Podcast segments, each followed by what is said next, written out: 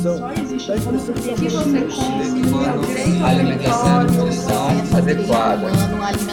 de o direito humano à alimentação e à nutrição adequadas. Enunciados jurídicos.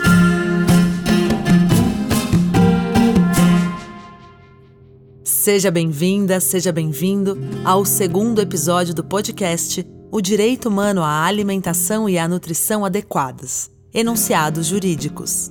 Neste episódio, traremos contextos, alicerces para o Dhana, e nele iremos ouvir Flávio Valente, médico, professor do Departamento de Nutrição da Universidade Federal de Pernambuco e ex-secretário-geral da FIAN Internacional. A FIAN Internacional e a FIAN Brasil trabalham com o direito humano à alimentação e nutrição adequadas por intermédio de apoio a casos de violação, ou seja, as pessoas que têm o seu direito humano violado buscam o apoio da FIAN e a FIAN ajuda esses grupos a garantir a reparação dos direitos. Valéria Burity, advogada e secretária-geral da FIAN Brasil. Então, quando a gente fala de processo, é para que as pessoas percebam que existem várias etapas que a gente tem que cuidar, tem que estar atento para que não só os indivíduos possam se alimentar, mas a gente, como sociedade, garantir também alimentos para gerações futuras. Felipe Bley Folly, advogado, coordenador do Programa de Justiciabilidade da FIAN Internacional. Trabalha com o tema da justiciabilidade do Dhana, que nós entendemos principalmente, eu diria, em três frentes. Na parte da capacitação e formação política, sobre qual o sentido do Dhana, apoia iniciativas legislativas para se aprovar uma legislação específica, principalmente no âmbito nacional, para chegar numa parte que é apresentar casos para a justiça, né? Provocando o Poder Judiciário a declarar, né, uma violação do Dhana e, a partir disso, pensar também em outras estratégias, né, de como reparar essa violação.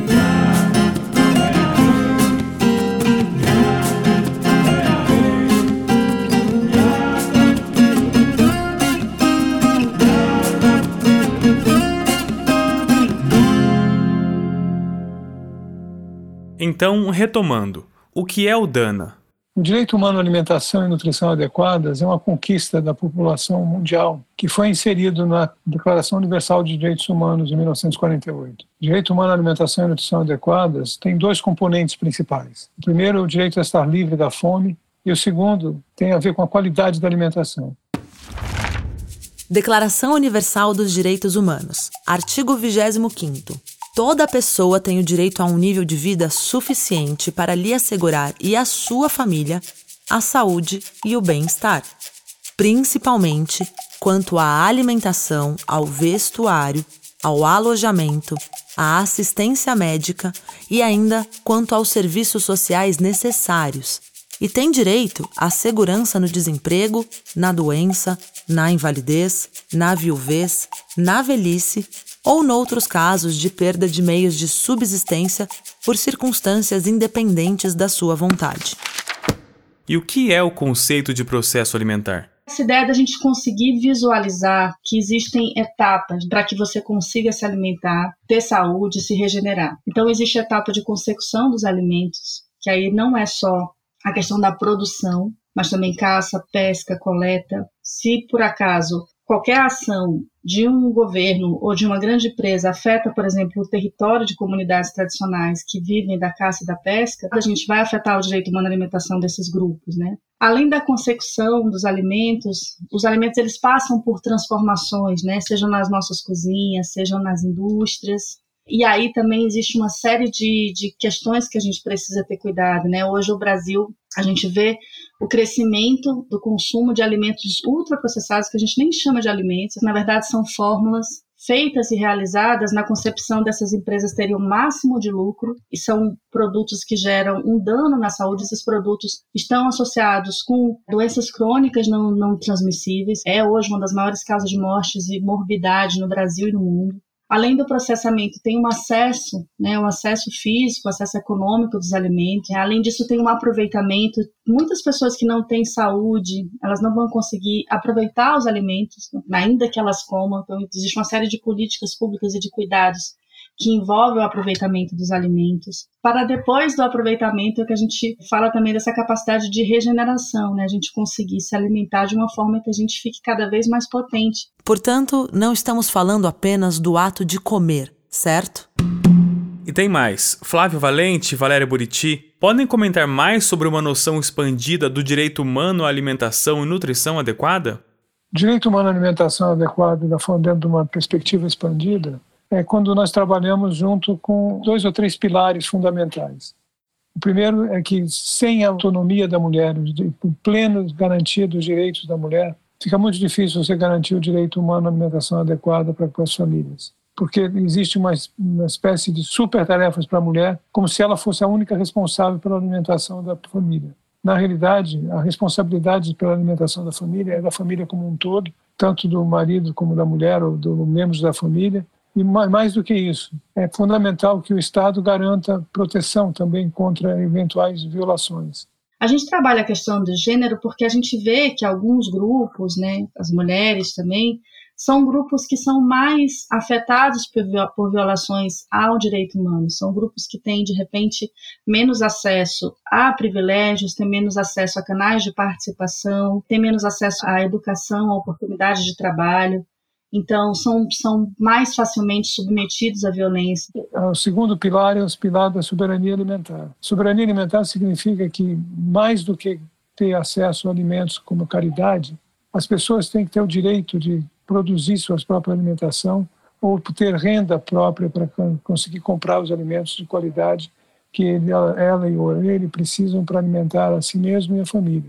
E a soberania alimentar significa que a população tem que ter o direito de escolher aonde que ela produz, o que é que ela produz e como ela produz e que tipo de alimentos ela produz. Somente isso pode ser feito numa sociedade democrática, onde haja o controle da sociedade sobre as políticas públicas. Controle no sentido de participação efetiva, tanto na elaboração como no monitoramento dessas políticas. E o último pilar é o pilar que diz que o direito humano à alimentação não pode ser separado do direito humano à nutrição. Porque na hora que você separa, você dá a impressão que é possível ter nutrição sem ter alimentos naturais, alimentos produzidos pela agricultura.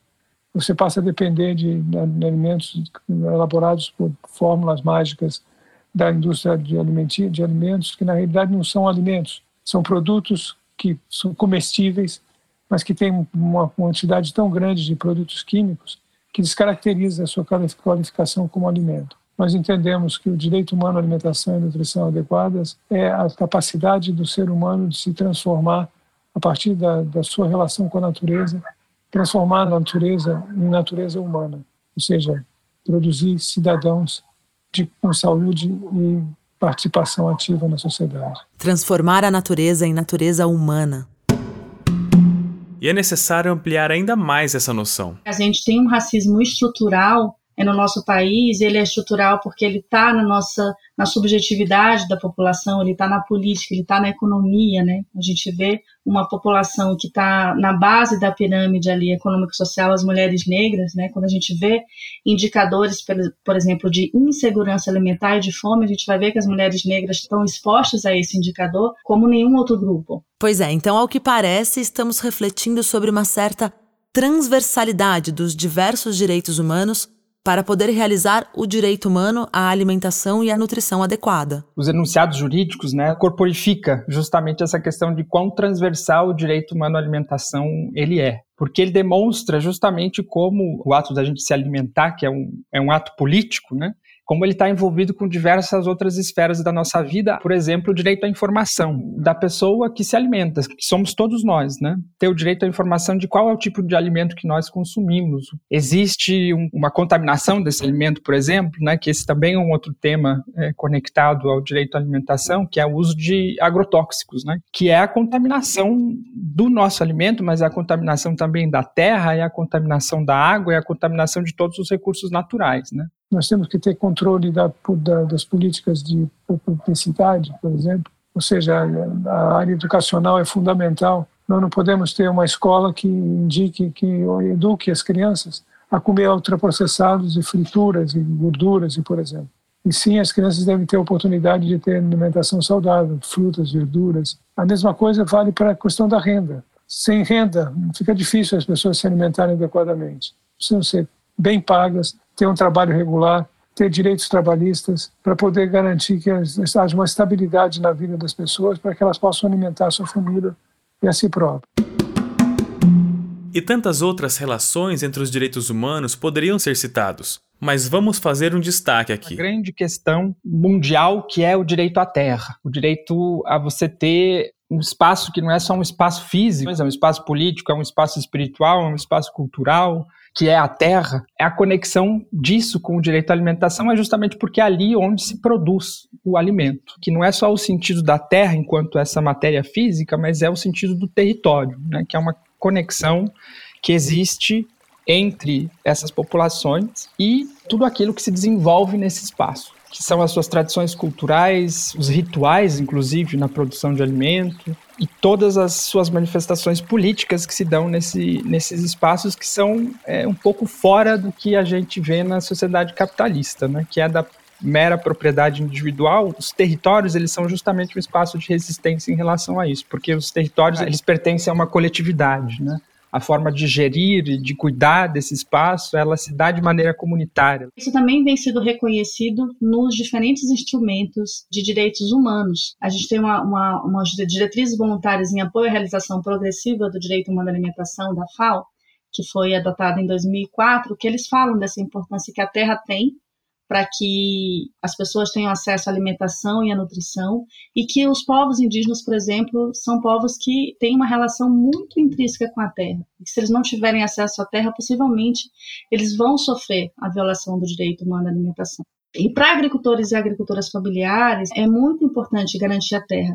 Primeiro, porque é um direito desse grupo, mas segundo, porque é a agricultura familiar que alimenta a população brasileira. Então, a gente garantir terra para esse grupo é um direito deles, em primeiro lugar, mas se a gente quiser transformar os nossos sistemas alimentares, a gente tem que garantir que esse grupo acesse a terra e possa produzir alimentos.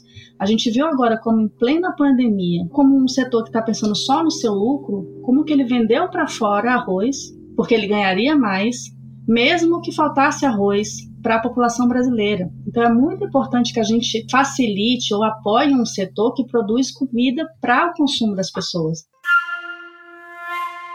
E o que existe de leis sobre o Dhana? É muito importante falar das leis porque é isso. Primeiro, elas são uma bandeira, elas são resultado de lutas históricas, marcadas, né, com sangue, marcadas com suor de muita gente que lutou contra a opressão.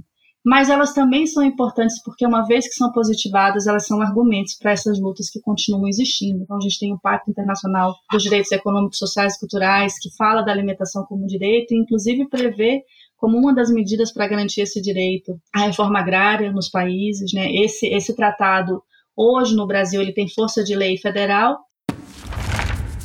Pacto Internacional sobre Direitos Econômicos, Sociais e Culturais. Artigo 11, inciso 2. Os Estados partes do presente pacto, reconhecendo o direito fundamental de toda pessoa de estar protegida contra a fome, adotarão individualmente e mediante cooperação internacional as medidas, inclusive programas concretos, que se façam necessários para: a.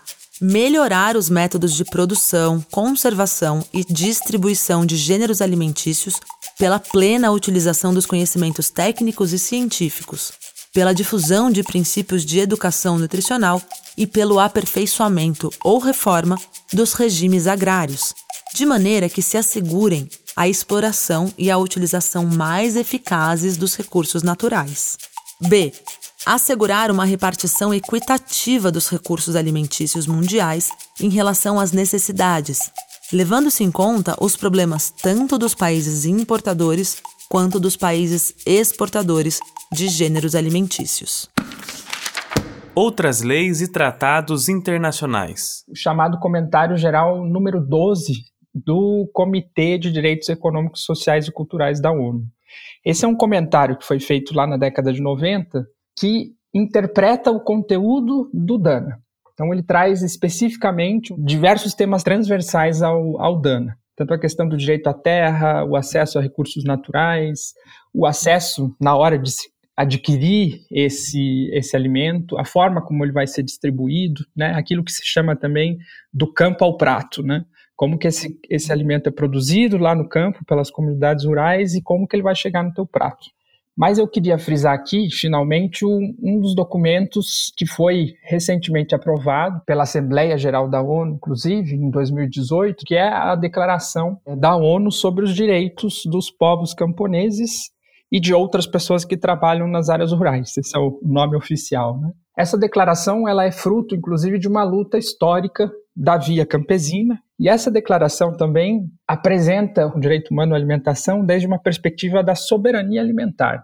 E além desses tratados, a gente tem uma lei que se chama Lei Orgânica de Segurança Alimentar e Nutricional. Essa lei já sofreu um ataque parcial. A primeira medida provisória do governo Jair Bolsonaro, ele extinguiu um órgão de participação social que era previsto por essa lei, mas a lei ainda existe e a lei ainda fala do direito humano à alimentação e nutrição adequadas. Além da Losan, existem decretos que falam sobre esse direito. A nossa Constituição, por um movimento que foi feito pela sociedade civil, conseguiu inserir no artigo 6º da Constituição a alimentação como um direito social. E, além disso, se você pega o ordenamento jurídico como um todo, várias outras leis vão falar do direito humano à alimentação, né? As que vêm agora na minha cabeça, por exemplo, a Lei Maria da Penha, que é uma lei que trata da questão da violência contra a mulher, o Estatuto da Criança e do Adolescente coloca a alimentação como um direito prioritário desse grupo. Um caso exemplar. Decisão da Corte Interamericana de Direitos Humanos. Tem um caso que é conhecido como Angela Poma versus Peru, onde foi reconhecido que o desvio de um rio provocou a morte de vários tipos de animais, e esses animais eram a fonte de alimento do povo, de descendentes do povo Aimará. Então, com o desvio do rio, que era um projeto de desenvolvimento econômico do Peru, acabou afetando o direito básico desse povo, que era o direito de comer. A justiça é o pão do povo, às vezes bastante, às vezes pouca, às vezes de gosto bom, às vezes de gosto ruim. Quando o pão é pouco, há fome. Quando o pão é ruim, há descontentamento. Fora com a justiça ruim, cozida sem amor, amassada sem saber. A justiça sem sabor, cuja casca é cinzenta. A justiça de ontem, que chega tarde demais. Quando o pão é bom e bastante, o resto da feição pode ser perdoado. Não pode haver logo tudo em abundância. Alimentado de pão da justiça, pode ser feito o trabalho de que resulta a abundância. Como é necessário o pão diário, é necessária a justiça diária. Sim, mesmo várias vezes ao dia. De manhã, à noite, no trabalho, no prazer, no trabalho que é prazer. Nos tempos duros e nos felizes, o povo necessita de pão diário, da justiça, bastante e saudável. O pão do povo, Bertold Brecht.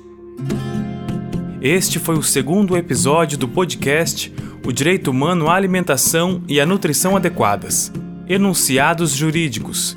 Uma realização FIAN Brasil, com parceria do Direito Achado na Rua e produção da Caburé Filmes e Estúdio Pongá. Coordenação geral, Valéria Burity e Antônio Escrivão Filho. Roteiro, direção e montagem, de Marco Escrivão. Locução, João Victor Coura e Priscila Schmidt. Desenho de som e mixagem, João Victor Coura. Gravações, Alexandre Scarpelli e João Victor Coura. Neste episódio ouvimos Flávio Valente, Valéria Burity e Felipe Bley Folly. No próximo episódio, Contextos, o Sistema de Justiça.